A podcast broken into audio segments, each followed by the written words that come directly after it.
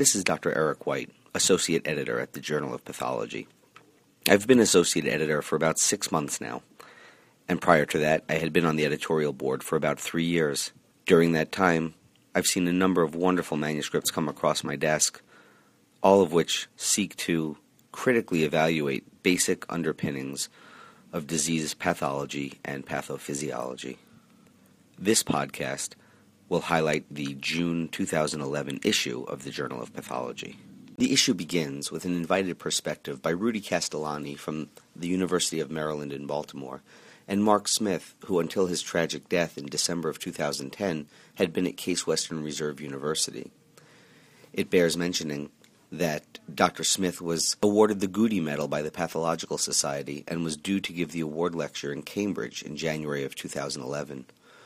This review article had been commissioned to accompany that lecture and was close to completion prior to his death.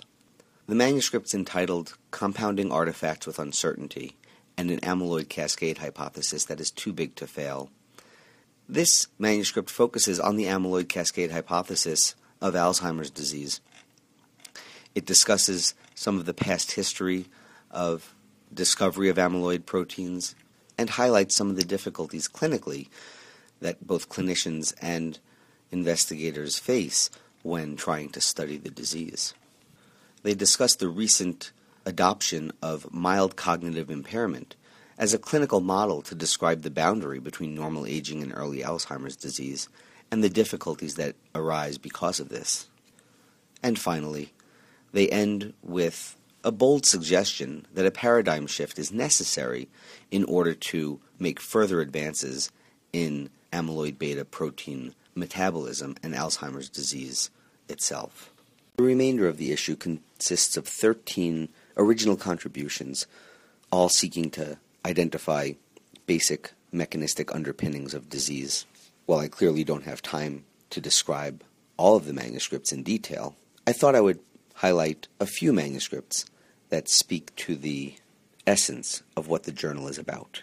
The first manuscript from Frank McCaughan's group at the Medical Research Council Laboratory of Molecular Biology in Cambridge, is looking at the phenomenon of field cancerization. For those of you not familiar with the term, field cancerization refers to the propensity of an epithelial surface to develop multiple cancerous lesions. In the setting of the aerodigestive tract, this is almost assuredly due to chronic tobacco smoke exposure. Although field cancerization has been described for quite some time, the mechanisms underlying the process are unclear. Based on a prior observation that at very low resolution PCR, a high grade lesion and a subsequent cancer appeared to share amplicon boundaries. Using a novel approach of digital PCR with microdissection molecular copy number counting, which provides detailed high resolution information on structural genomic events, McCaughan's group evaluated precancerous lesions in a longitudinal bronchoscopic study from the University College London, known as the Early Lung Cancer Project. For the current study, the authors evaluated three individuals with longitudinal bronchoscopic biopsy data to evaluate whether field cancerization occurs in precancerous lesions. Using this technique, McCaughan's group makes a number of remarkable discoveries.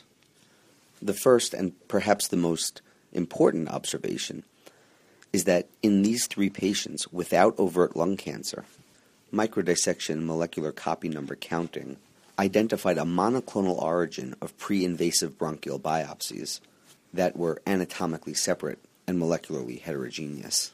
The implication, of course, is that clonal expansion and dispersal of cells within a tissue occurs, and that subclonal populations can emerge with varying molecular characteristics and with clinical outcomes.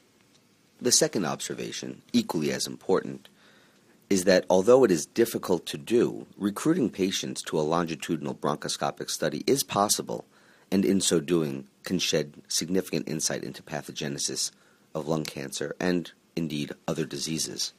Next manuscript comes from Pancras Hogendoorn's group at Leiden University Medical Center in the Netherlands. Incidentally, Pancras had been associate editor at the Journal of Pathology for many years, and upon completion of his term, after he stepped down, I was fortunate enough to be appointed associate editor in his vacated space. In any event, the manuscript by D'Andrea and colleagues focuses on osteochondroma, the most common bone tumor to occur during adolescence.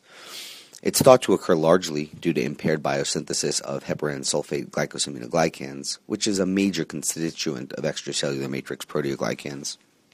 In this study, which included immunohistochemical evaluation of normal human growth plate and human osteochondromas, as well as a number of proteoglycan deficient zebrafish mutants, the authors were able to evaluate chondrocyte proteoglycan gradient formation. As might be expected, normal human growth plate and wild type zebrafish demonstrated normal proteoglycan gradient formation throughout the extracellular matrix. More severe phenotypes of zebrafish mutants demonstrated either no proteoglycan deposition or reduced proteoglycan deposition without the development of a gradient.